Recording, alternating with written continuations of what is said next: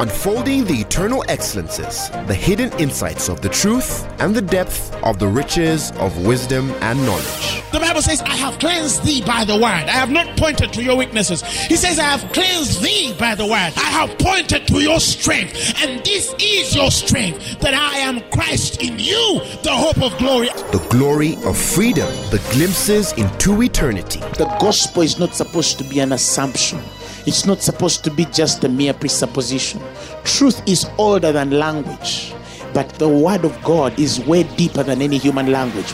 And now, Apostle Grace with the word. Hebrews chapter 8, from verses 6. I'm going to read a scripture that I know many of you are familiar with, but in a wonderful light tonight. Say amen. Now, the Bible says he has obtained a more excellent ministry. Somebody shout hallelujah. He has obtained a more excellent ministry. Jesus has obtained a more excellent ministry. Somebody say amen. We are under a more excellent ministry by God. Somebody shout hallelujah. Shout hallelujah. Now, the Bible says by much more also he's the mediator of a better covenant which was established upon better promises. Somebody shout hallelujah. And the bible says for verse 7 that if that first covenant had been faultless then should no place have been sought for the second. That means the second covenant was given because the first covenant had fault somebody shout hallelujah if there was no problem with the law, God would not have brought the covenant of grace. If he did not find fault with the covenant of the law, he would not have brought the covenant of grace. The Bible says. So the Bible says in the next verse, he says, For finding fault with them, he says, Behold, the days come when I will make a new covenant with the house of Israel and with the house of Judah Praise the Lord. And he says, Not according to the covenant that I made with their fathers in the day when I took them by the hand to lead them out of the land of Egypt, because they continued not in my covenant, and I regarded them not, said the Lord. Somebody shout hallelujah. The covenant had fault because it found fault with men. And the Bible says, and it's not according to the covenant that I made. That There's a new covenant, he says, I've made, and it's not like the other one because they could not continue in the other one. Give me the NIV of that very verse 9. Do you have an NIV? Or you don't? Yes. He says, It will not be like the covenant I will I will I made with their forefathers when I took them by the hand and led them out of Egypt, because they did not remain faithful to my covenant. Did you hear that? They did not remain faithful to my covenant. They did not remain faithful to my covenant. So it says that the, the, the covenant I want to make with them is a kind of covenant where they can be faithful. I canceled the first covenant because they could not remain faithful. There was something in humanity that could not keep faithfulness before God. And so God, God finds uh, he finds fault with the covenant because he found fault with men, with men, and he found fault with men because they could not be faithful in that covenant. Who has understood what I said? So he gives them Moses, he gives them the law, and by that, men have fault. And then God says, You know what? Let me bring another covenant. Because they cannot continue in this covenant. Why can they not continue in this covenant? They will not be, and they have failed to be faithful. They failed to be faithful. They failed to continue therein. They failed to fulfill it. So, what do I do? Let me bring another covenant. That's why he says, if the first covenant did not have fault, there would not have been a need for the New Testament. There would not have been a need for the covenant of grace. If the law was enough, if the law could take men to heaven, if the law would make and present a man faultless, God would not have brought the, the, the grace. But why does grace come? Because he knew men failed. Now, contrary to men and how men think God is versus who he really is, because there's a difference between the revelation of the mind or the way of the spirit of the way of God versus human understanding and interpretation and reasoning and logic and, and, and, and, and, creative doctrine, dogmas around what they think God thinks like. And men, are, uh, and men continue to conclude that the way they think is the way God thinks. And so they create their thoughts as the doctrine of Christ. This is something so amazing about God. God has never wanted to find men at fault. You might never understand this until it gets revealed in your spirit. God has never wanted to find you at fault. He has never enjoyed calling you faulty. He has never enjoyed seeing you at fault. He, it was so much on him that he literally said, You know what? If this continues to find men faulty, let me bring a covenant that will not find men faulty. Somebody shout hallelujah. The men and people of this world are like that. People love to find you at fault. Do you know there are people who are just waiting for you to fall? Do you know are people? Look at how the world responds to life. Do you know how much the world responds to bad news? Bamukute, he was arrested. Bamuse, he was killed. You, you understand what I'm saying? It, it's as though the world is it, it's so fascinated about finding fault with humanity. Even men of God, there are men of God who are praying for other men of God to fall. At least with their mouth, they say, Ah, Father, I pray you make brother so and so stand. But when you check them inside their spirits, they're saying, When will he fall? So his members leave him and then come to my church because that's the only way their church can grow by the failure of another preacher. Laugh at the devil. Who has understood what I just said?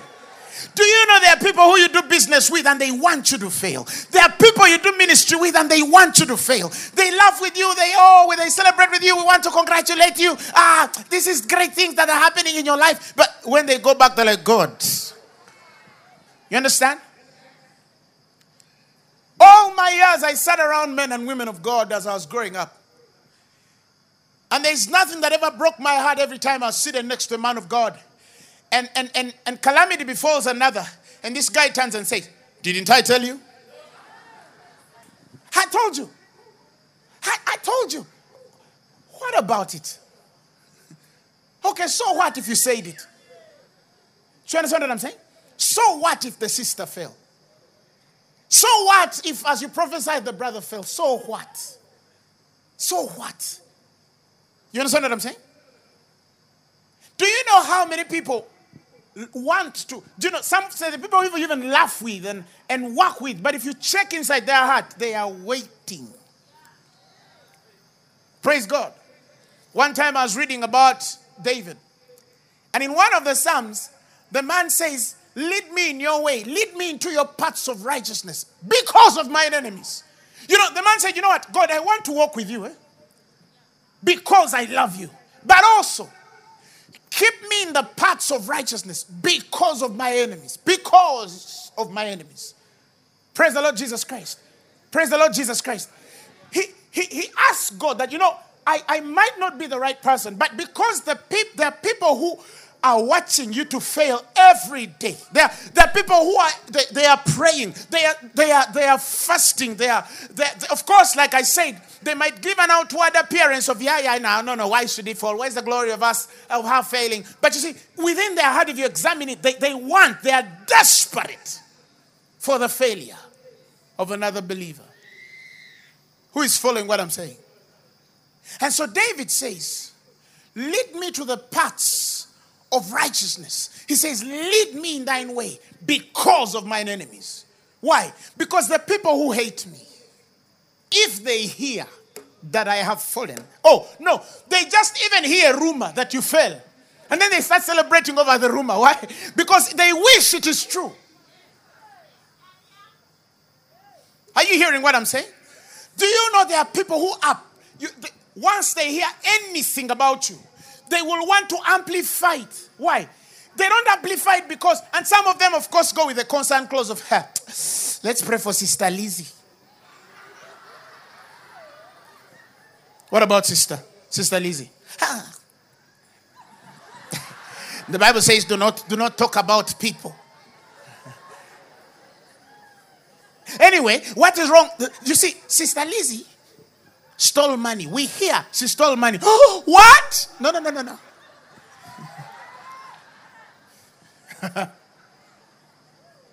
they act like they want to speak, but they're not speaking. But then they are really speaking. Have you been around such folk? And when you look at their hearts inside, you honestly see that they're excited for the fall of another.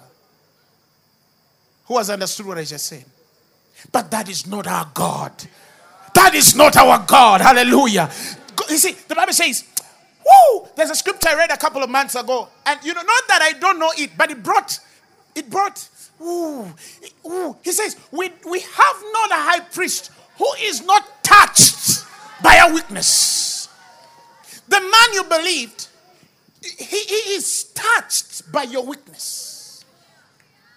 He is moved by your weakness. Give me the amplified of that. He is affected. But he says, For we do not have a high priest who is unable to understand, listen, and sympathize and have a shared feeling with our weaknesses and infirmities and liability to the assaults of temptation. That's not the priest you have. You don't have a Jesus who, who cannot sympathize with you. That's why we used to sing. What a friend we have in Jesus. What a friend. All our sins and griefs to bear. Our problem was all because we do not carry. Everything to God in prayer. When Satan tempts me to despair and tells me of the guilt within, upward I look and see him there who made an end to all my sins, who made an end to all my sins. Because the sinless Savior died, my sinful soul is counted free. For God the just is satisfied look on him and pardon you. To look on him and pardon you. Behold him there, the risen Lamb, my perfect, spotless righteousness, the great and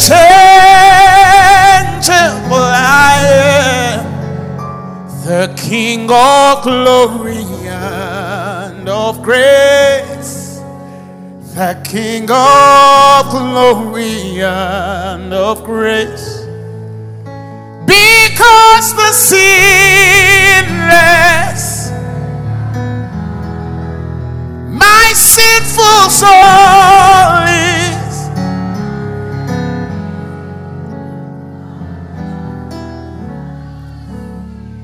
satisfied to come. Labedini. Pardon me. Hallelujah.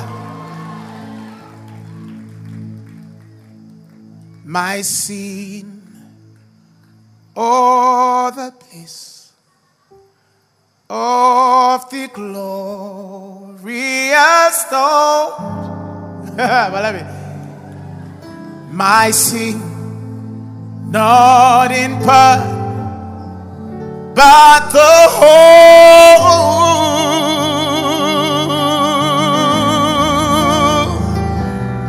is nailed to the cross and I bear it no more. Praise the Lord. Praise the Lord. I can see how the devil is looking right now. You have not a high priest who does not understand. He understands. He sympathizes with your weakness. He didn't sit back to say, aha. He's thank God she's fallen.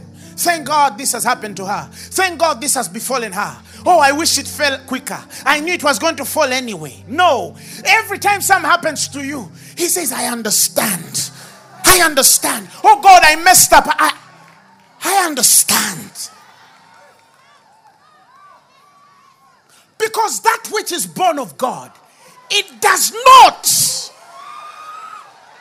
it cannot deliberately, habitually, you can't choose to sin when you're born of God. Has a man who has not yet understood salvation, or who is not saved? Actually, who is not saved? Every man which is born of God, the Bible says, is born of an incorruptible seed. You're, you're born of incorruption. You know when you mess up. You don't need anybody to tell you that you've messed up. No, no, no, no. You know. You know. But the high priest on your side says, I understand. I'll get you out of this. I sympathize. I'll fix this. Give me time. He's not like those who are saying, uh huh, uh huh, there she is. Look at her. I told you she's a thief. I, did I tell you she's a thief? I, did, I, did, did I tell you? No, no, no, no. The high priest you've received tells you, I know you screwed up. Come and we fix it. Come and we fix it. Why don't you love him? Hallelujah. How can you not love him?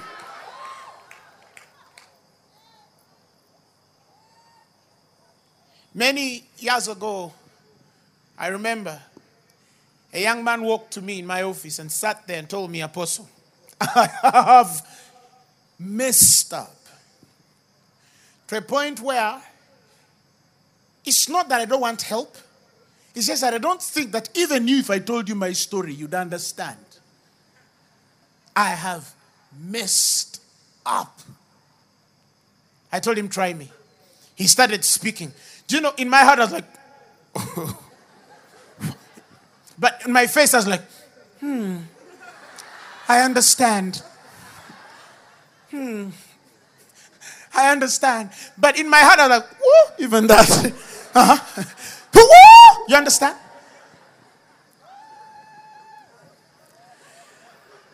And then after the guy told me the story, he told me, That's me. That's just me, Apostle. I think you've seen how dangerous I am. Don't you even fear me? Man, the guy told me things. Ooh. I went back home that day. I was not thinking about the things he had told me, but I was thinking for a moment where was the salvation of a man like that if it was not for Jesus? How many of you look at the things you've done and say, only Jesus can understand? Ah, some of you are too righteous. You even look and say, in our way. No, no, this goes even beyond what you've done in the flesh. This goes to those stupid thoughts that you had when you were driving back home. Are you hearing me? Those ugly things you had in your head. You even wanted to kill your sister last week. And then for a moment you're like, oh, yeah, yeah, yeah, yeah. You know, I was, I was telling somebody yesterday, I told him, if Jesus was, if Jesus used to find us at fault, woo, he comes from heaven and says, he's the one who stole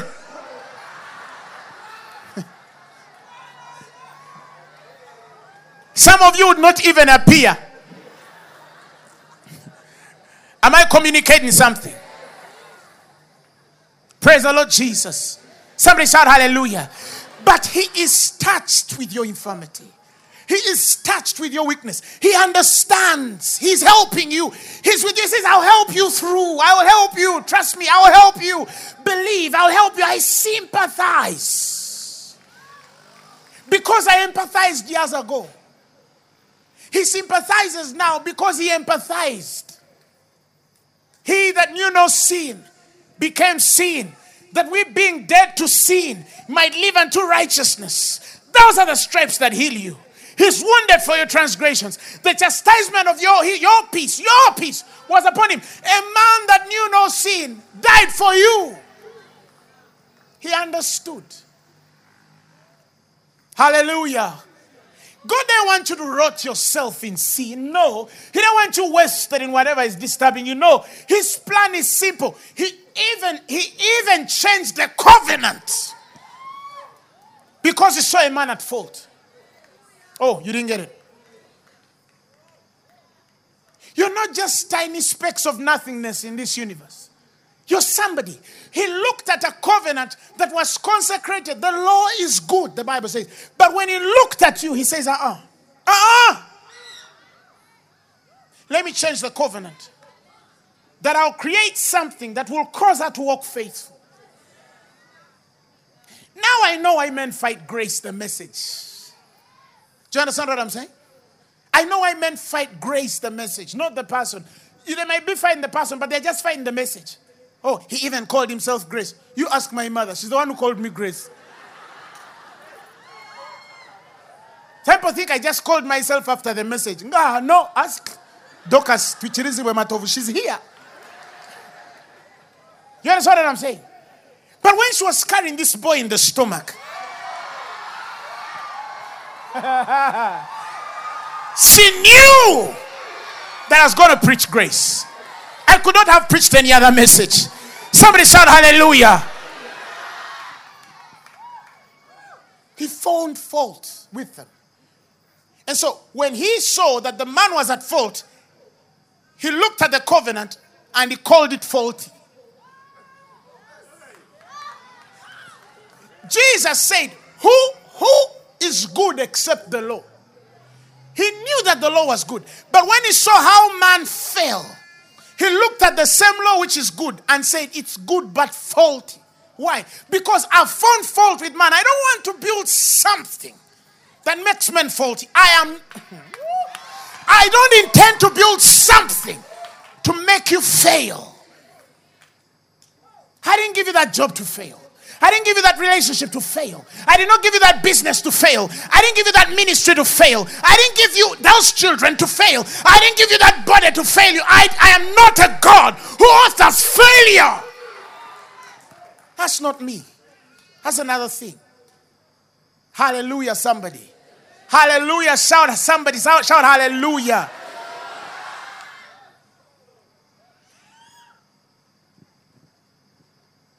When I was reading about how God dealt with sin and Israel. Many of you will agree with me. You will agree with me that sin on Israel was a general issue. You understand what I'm saying?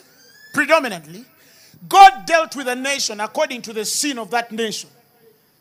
So, when he was talking about sin, it was a general thing that when he says, I shall punish the children of Israel, do you remember that even children died in the same wars?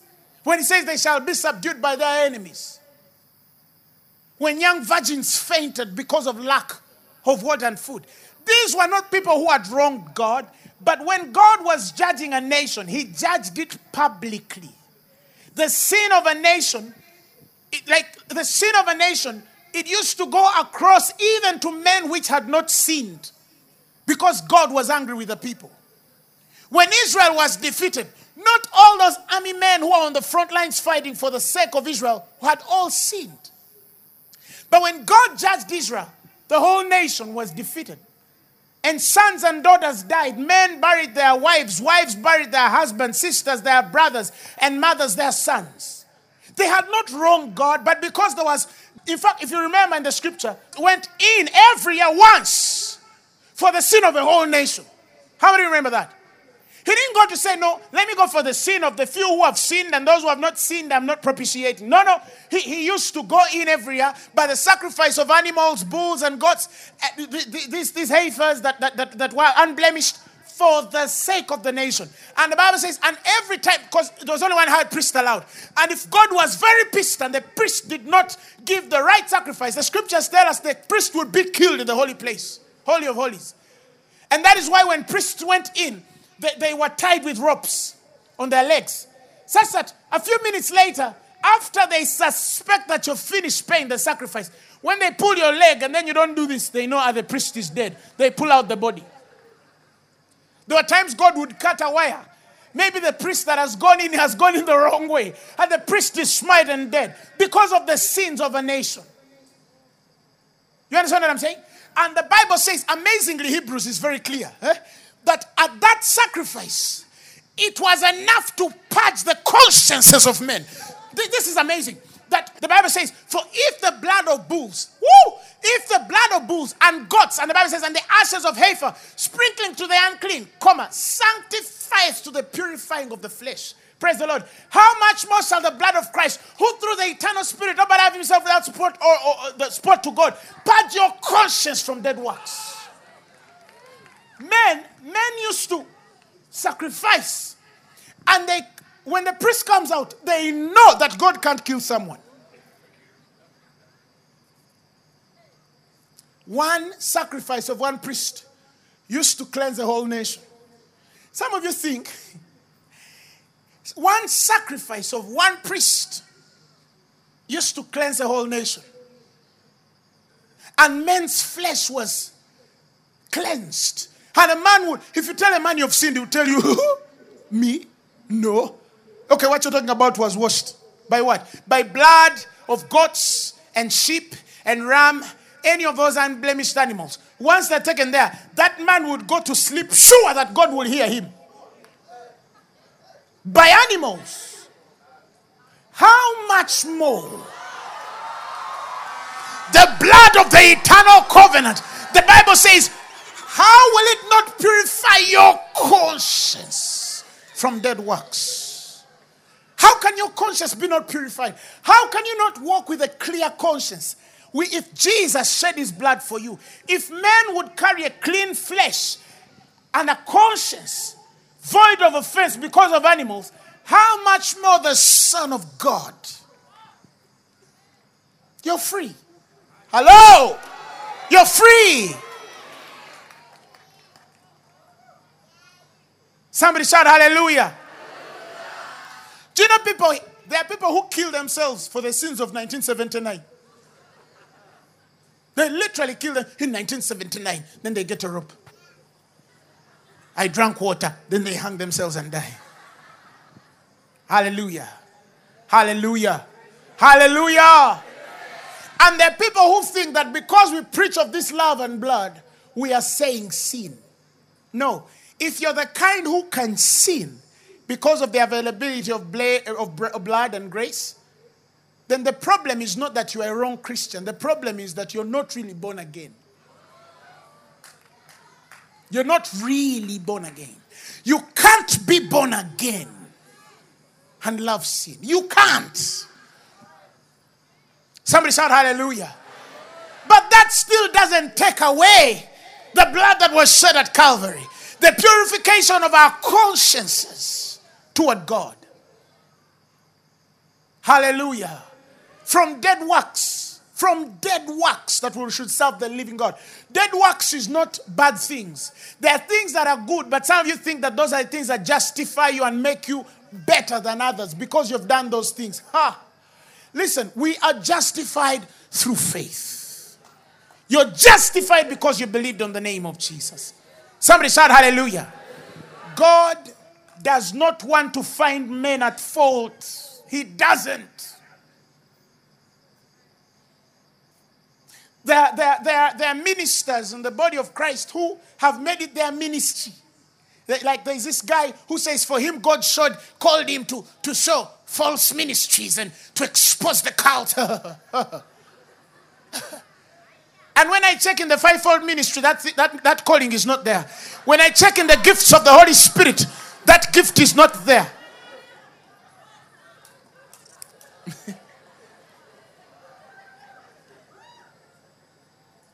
How many of you know that Satan, the word Satan, is translated as accuser? How many of you know that Satan means accuser?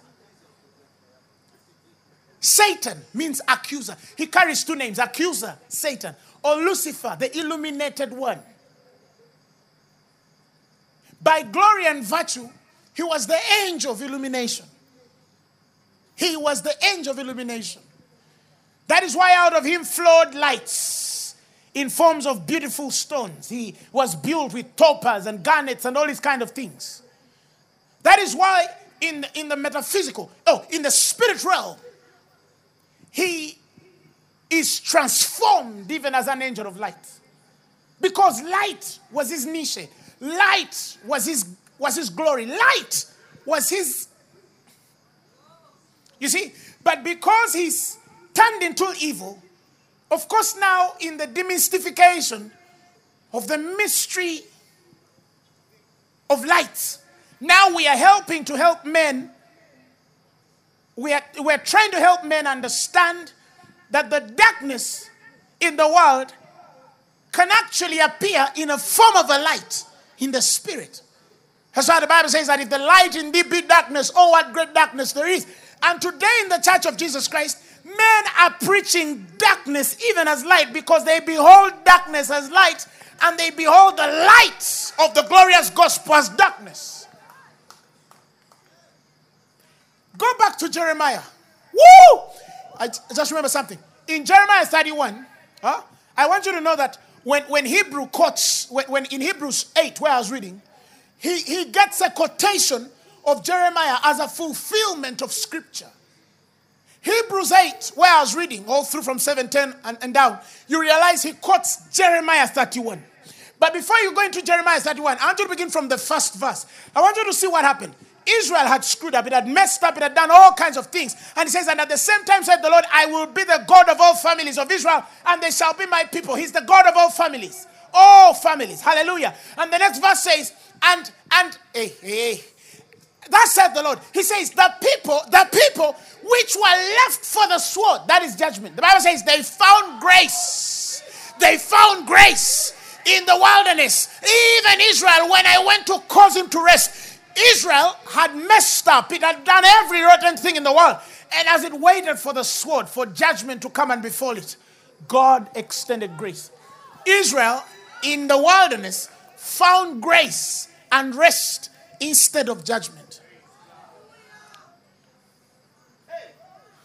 How many of you understand what I'm saying? How many of you know that Noah was justified by faith? That's why he found grace before God. How many of you understand that? Now, he continues to say in Jeremiah, verse 3 The Lord has appeared unto me, the Lord of all. He says, He has appeared unto me, saying, I have loved you with an everlasting love. This was a nation that had messed up, but he knew that I cannot redeem them by anger. Listen, God beat Israel. He smites their sons and daughters. Enemies defeat them and they eat of the strength of the bread of, of, of, of, of, of the desolate. They, they were robbed of everything. They were enslaved in nations. They crossed the river into the wilderness and worshipped funny gods. After seeing that God of power and being enslaved for hundreds of years, because wrath worketh not righteousness. You can't change somebody, you can't change anybody, you can't change anything by anger. You're wasting time. The more anger you exert, the more you're judged. The more you rebel. Israel was beaten, smitten, and stricken by God. But they never heard him. Let me tell you the affliction of judgment is not stronger than the pleasure of sin. The affliction of judgment is not stronger than the pleasure of sin. Don't ever be deceived. Otherwise, people would not be sinning anymore. You think that man taking alcohol doesn't know the dangers of alcohol? That boy smoking weed doesn't know that weed is going to kill him? He knows that. But the pleasure of weed is stronger than any death. I'm telling you. People die and they even get lung cancer. And then they tell a guy, stop smoking. And I've stopped two days later. because the pleasure of sin is stronger than the sword of judgment. God knew he would not change a man by being hard on them. He knows you. He could not change anybody by being hard. He can't, even if he tries. He did that to Israel many years. Up to today, present Israel is still rebellious to Jesus Christ.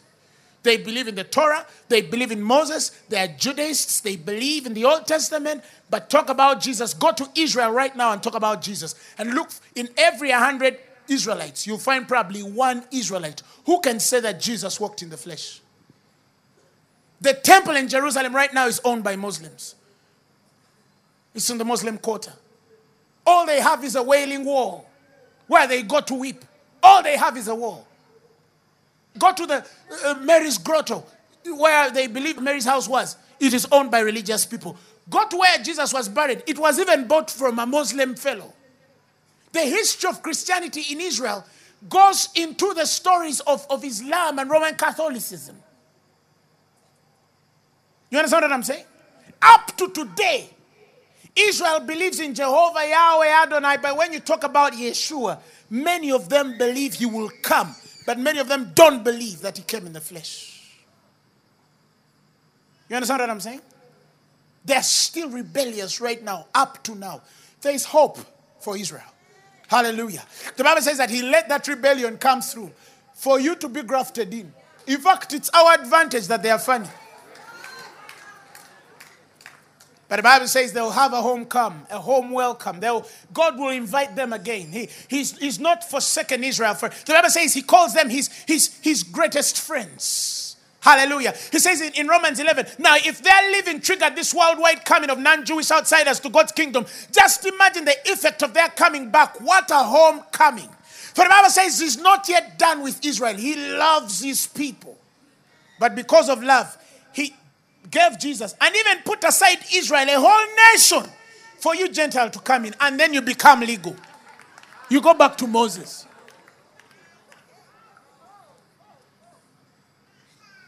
This message is bigger than us. Hallelujah. This message is bigger than one man. It's bigger than what you think and what you know. It is the story, it's the testimony. And I want you to meditate for a moment. If God had judged you for what you deserve, the Bible says, For he has not dealt us with us even as our sins have deserved. For if he had done so, the Bible says, would have been like Sodom and Gomorrah. Nobody here would not have been destroyed. Every face I see here right now has been preserved this far because he has not dealt with you after your sins and has not rewarded you after your iniquity. Praise the Lord. Praise the Lord. Now,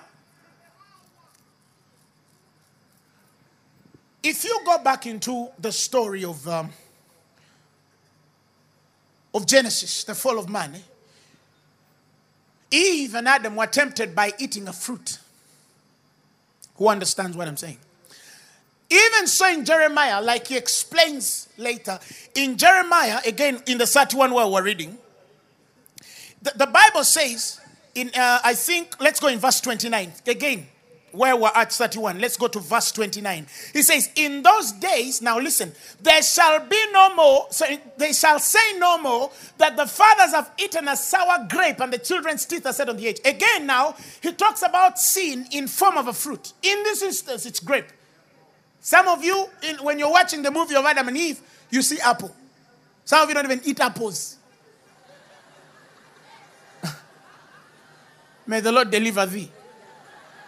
But you understand what I'm saying?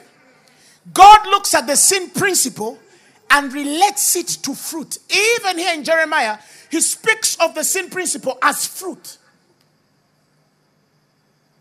He says, In that day, they shall not say anymore that the fathers have eaten a sour grape and the children's teeth are set on the edge.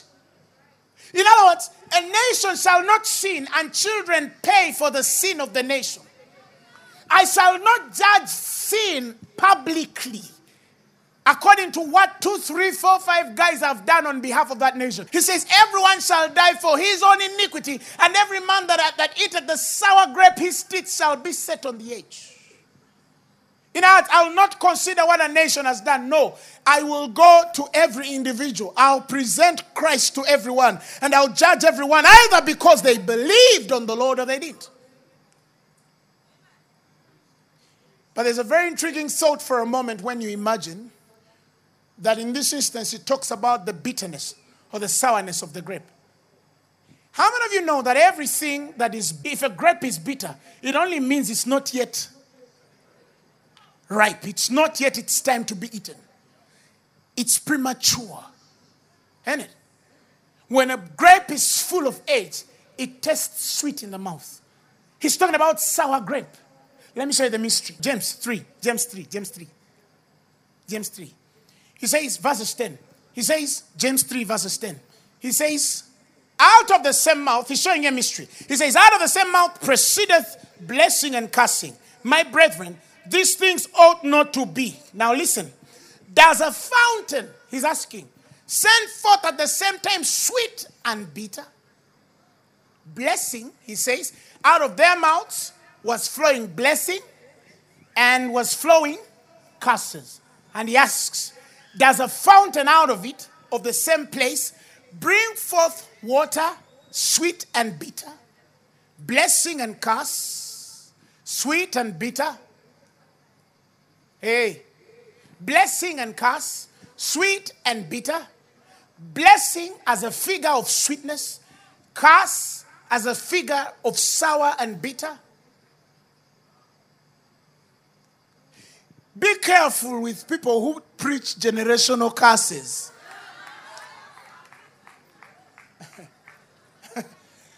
Be wary of people which preach the gospel of curses. You see, the generational curses of your brother, yeah, it existed in Matthew 23, where he said, And the sin even of the first righteous man Abel, even to the killing of all those other people. I think it's Matthew 23, 35. He says, It shall be counted on you. It happened at a certain point that even the sin of Abel was counted on a nation that it may come upon uh, all of you the righteous blood that was shed upon the earth from the blood of the righteous Abel unto the blood of Zacharias, the son of Bacharias, who you slew between the temple and the altar. He's telling Pharisees, Sadducees, which were not there during that time, but God is counting that sin on them. And He says, And all this shall befall this generation. Give me the message of that. The message Bible says, of the same verse, 35, he says, And you can't squirm out of this every drop of righteous blood ever spilled on this earth, begin with the blood of that good man Abel, right down to the blood of Zachariah, Bacharias' son, whom you've murdered at his prayers, is on your head. God counted the sin even of the forefathers on the heads of Israel. Why? Because they had not received a savior. Salvation had not come and the blood had not been shed at the cross at Calvary. Now that Jesus is come, he says that you shall not eat of the sour grape, and your children's teeth are set on the edge. Children shall not pay the sins of that generational oh, curse. Oh, in our family, our grandfather killed someone, therefore all of us have to die because our grandfather killed someone. No, that was okay before the blood. But when the blood was shed, everything was done for a man when he's born again. The Bible says he becomes a new creation in Christ, and all things are gone. The past, the Bible says, and behold the new. And he says, and all things are of God. All things are of God. You can't tell me that I have my grandfather's curse on me. Hello, somebody. Some of you are still breaking that spirit in our family, that same spirit of our great grandfathers who did this, and our cousin sisters who did that. Oh God, the sin of my father, let it befall me. Let it not befall me. The sin of my cousin brother, take it away. And some people breaking and breaking and breaking. You're eating bitter He called us the sweet savor of his knowledge. Hallelujah. He called it the sweet incense of the gospel. It is good news. Why? Because Jesus died and he was raised from the dead. Somebody shout hallelujah. I'm not of bitterness. I'm not of curses. I'm of blessing. I'm the blessed of the Lord. I preach the blessing of God that maketh rich and addeth no sorrow. I preach the blessing of God for every man which is under grace, for he is cast, which believes in the law. But the Bible says, But he is blessed, which has received the everlasting covenant of the person of Jesus through his shed blood. Our message in this dispensation is not supposed to be about the curses of your generations and your great great generations grandfathers. No. Our teaching is supposed to be about the blessing of god the everlasting covenant. Because there was a time you were aliens. The bible says you were strangers to the covenant of the promise. But now the bible says has he what? Drawn you in by his precious blood. Now you have understood that Jesus Christ is life, he is righteousness, he is sanctification, he is redemption upon all that believe, for there is no different, for all have sinned and come short of the glory of God, but have been justified freely through the redemption that is in the Christ. Somebody shout hallelujah. That is my testimony. Tell your neighbor that is my testimony. Tell him again, that is my testimony. Hallelujah. That's why in 31, when they meet God, the 14th verse, the Bible says, I, He says, I shall satiate the soul of the priest with fatness. And my people shall be satisfied with goodness, not bitterness. Hallelujah. Why? Because when you understand the grace message, oh, oh, oh, oh, oh, oh, oh, oh he, he satiates your soul with fatness the anointing increases, glory increases, understanding increases. Worshippers, your worship changes because it's not calling on a God who is going to punish you.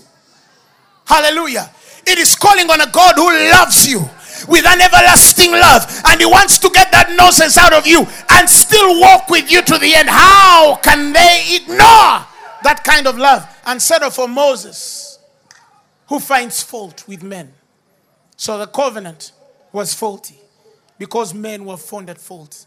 And he says, Behold, I do a new covenant with you. Praise the Lord. And with the house of Israel and with the house of Judah. Not according to the covenant that I made with their own five fathers. The Bible says in 33, but it shall be the covenant that I'll make with the house of Israel after those days. He says, I will put my law in their inward parts and write it, and I'll be their God, and they shall be my people. What does the next verse say? Hey, and they shall teach no more any man or his neighbor uh, and every man his brother, saying, Know the Lord. He says, And for they shall all know me, from the least of them unto the greatest of them, said the Lord. Why will they know me? For I will forgive their iniquity in and will remember their sin no more. How do men know God? When He forgives their iniquity and remembers their sins no more. When men do not feel forgiven, or that if they feel that God still holds a record with them, they cannot know Him. They cannot know Him.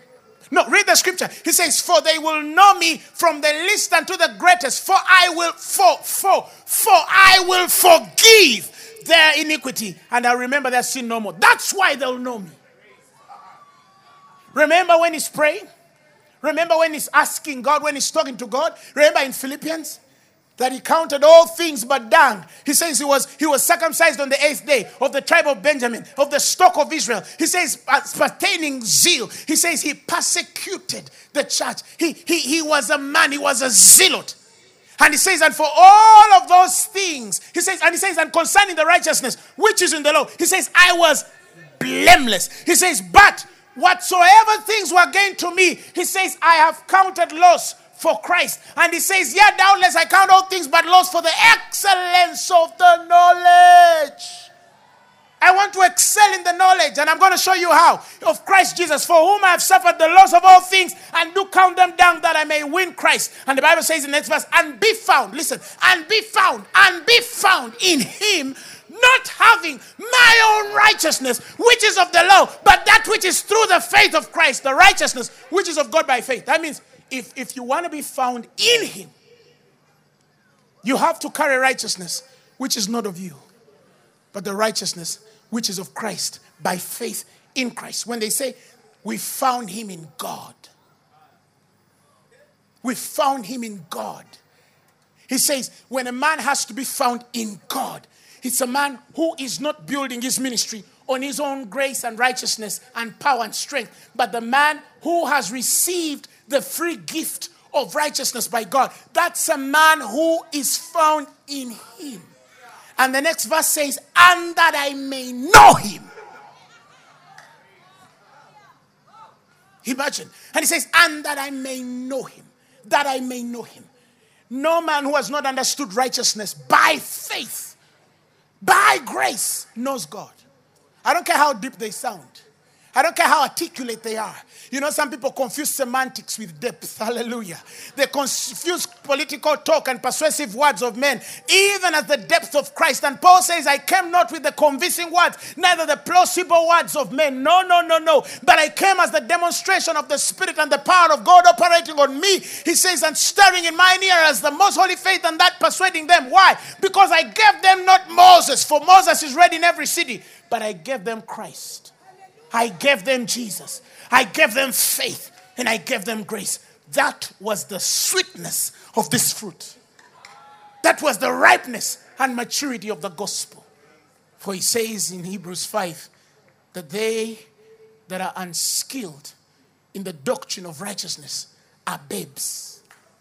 Amplified says they're unable to speak. Why? Because they don't understand the righteousness which is of God through faith in Christ. Hello. Hello. The covenant you've entered does not seek to find you at fault. Otherwise, you'll not continue in it. That's why I now go to heaven.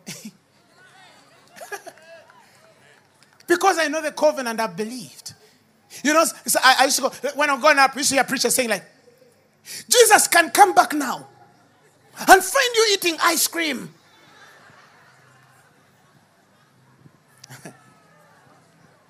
if this man, if this God is going to take me to heaven, he'll surely not find me eating ice cream. He shall perfect that which concerns me because he is the author and the finisher of my faith and he that began a good work in me he shall see to accomplishment of the day of christ. He says he's coming for a church that is without spot nor wrinkle and he knows i can't do it by my own strength.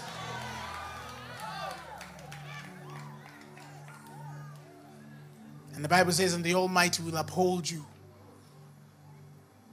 underneath his everlasting arms that's why in God, we don't stand without Him. No, we are leaning, leaning, safe and secure from all alarm.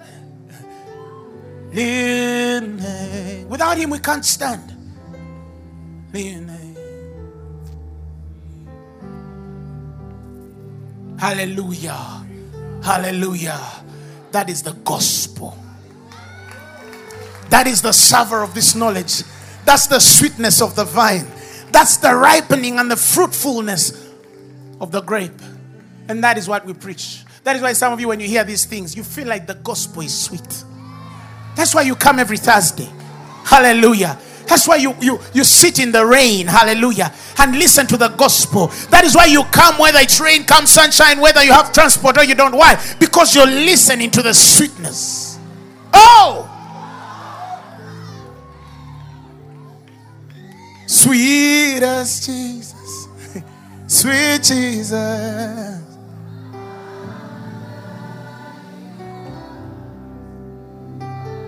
Thank you, Jesus. Thank you, Lord. Thank you, Lord. Thank you, Lord. Fairer, much fairer than the lily that grows by the wayside. Thank you, Lord. Get to your feet. Thank God for the sweet gospel.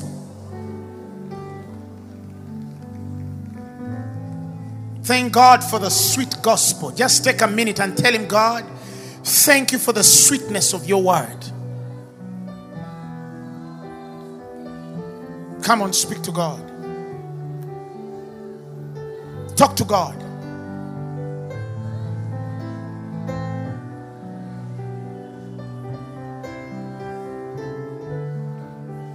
Come on, thank God for His word. Somebody has brought glasses. the sweetness of the gospel.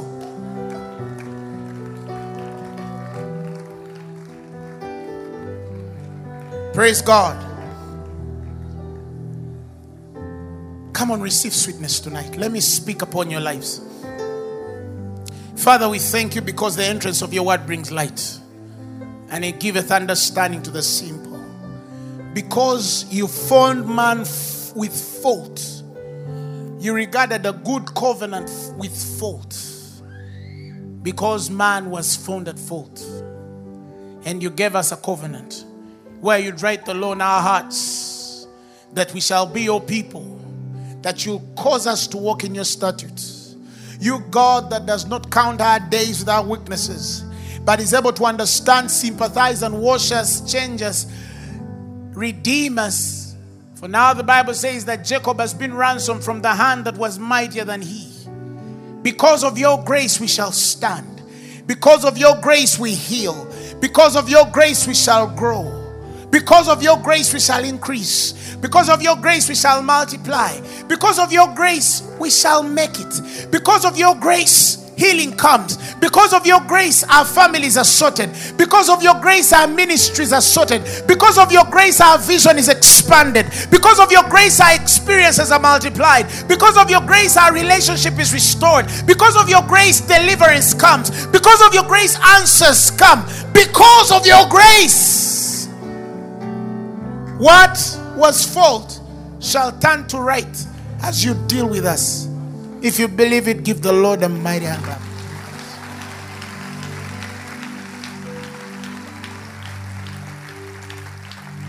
That is why we enjoy the gospel. Hallelujah. That is why we enjoy the gospel. Because it gives us a fragrance, it smells good in your spirit. Hallelujah. That's why I know you'll make it. Because it's not by your might, it's not by your power, but by His Spirit. The message you have just heard was brought to you by Phaneroo Ministries International. For more information, contact us on telephone number 041 466 4291 or email us at phanerokampala at gmail.com. You can also find us on the web at www.phaneroo.org. Or better still, feel free to join us every Thursday for our weekly fellowships at Uma Multipurpose Hall from 5 p.m. to 8 p.m. You can also catch the live stream at livestream.com slash Phanero. Phaneroo, make manifest.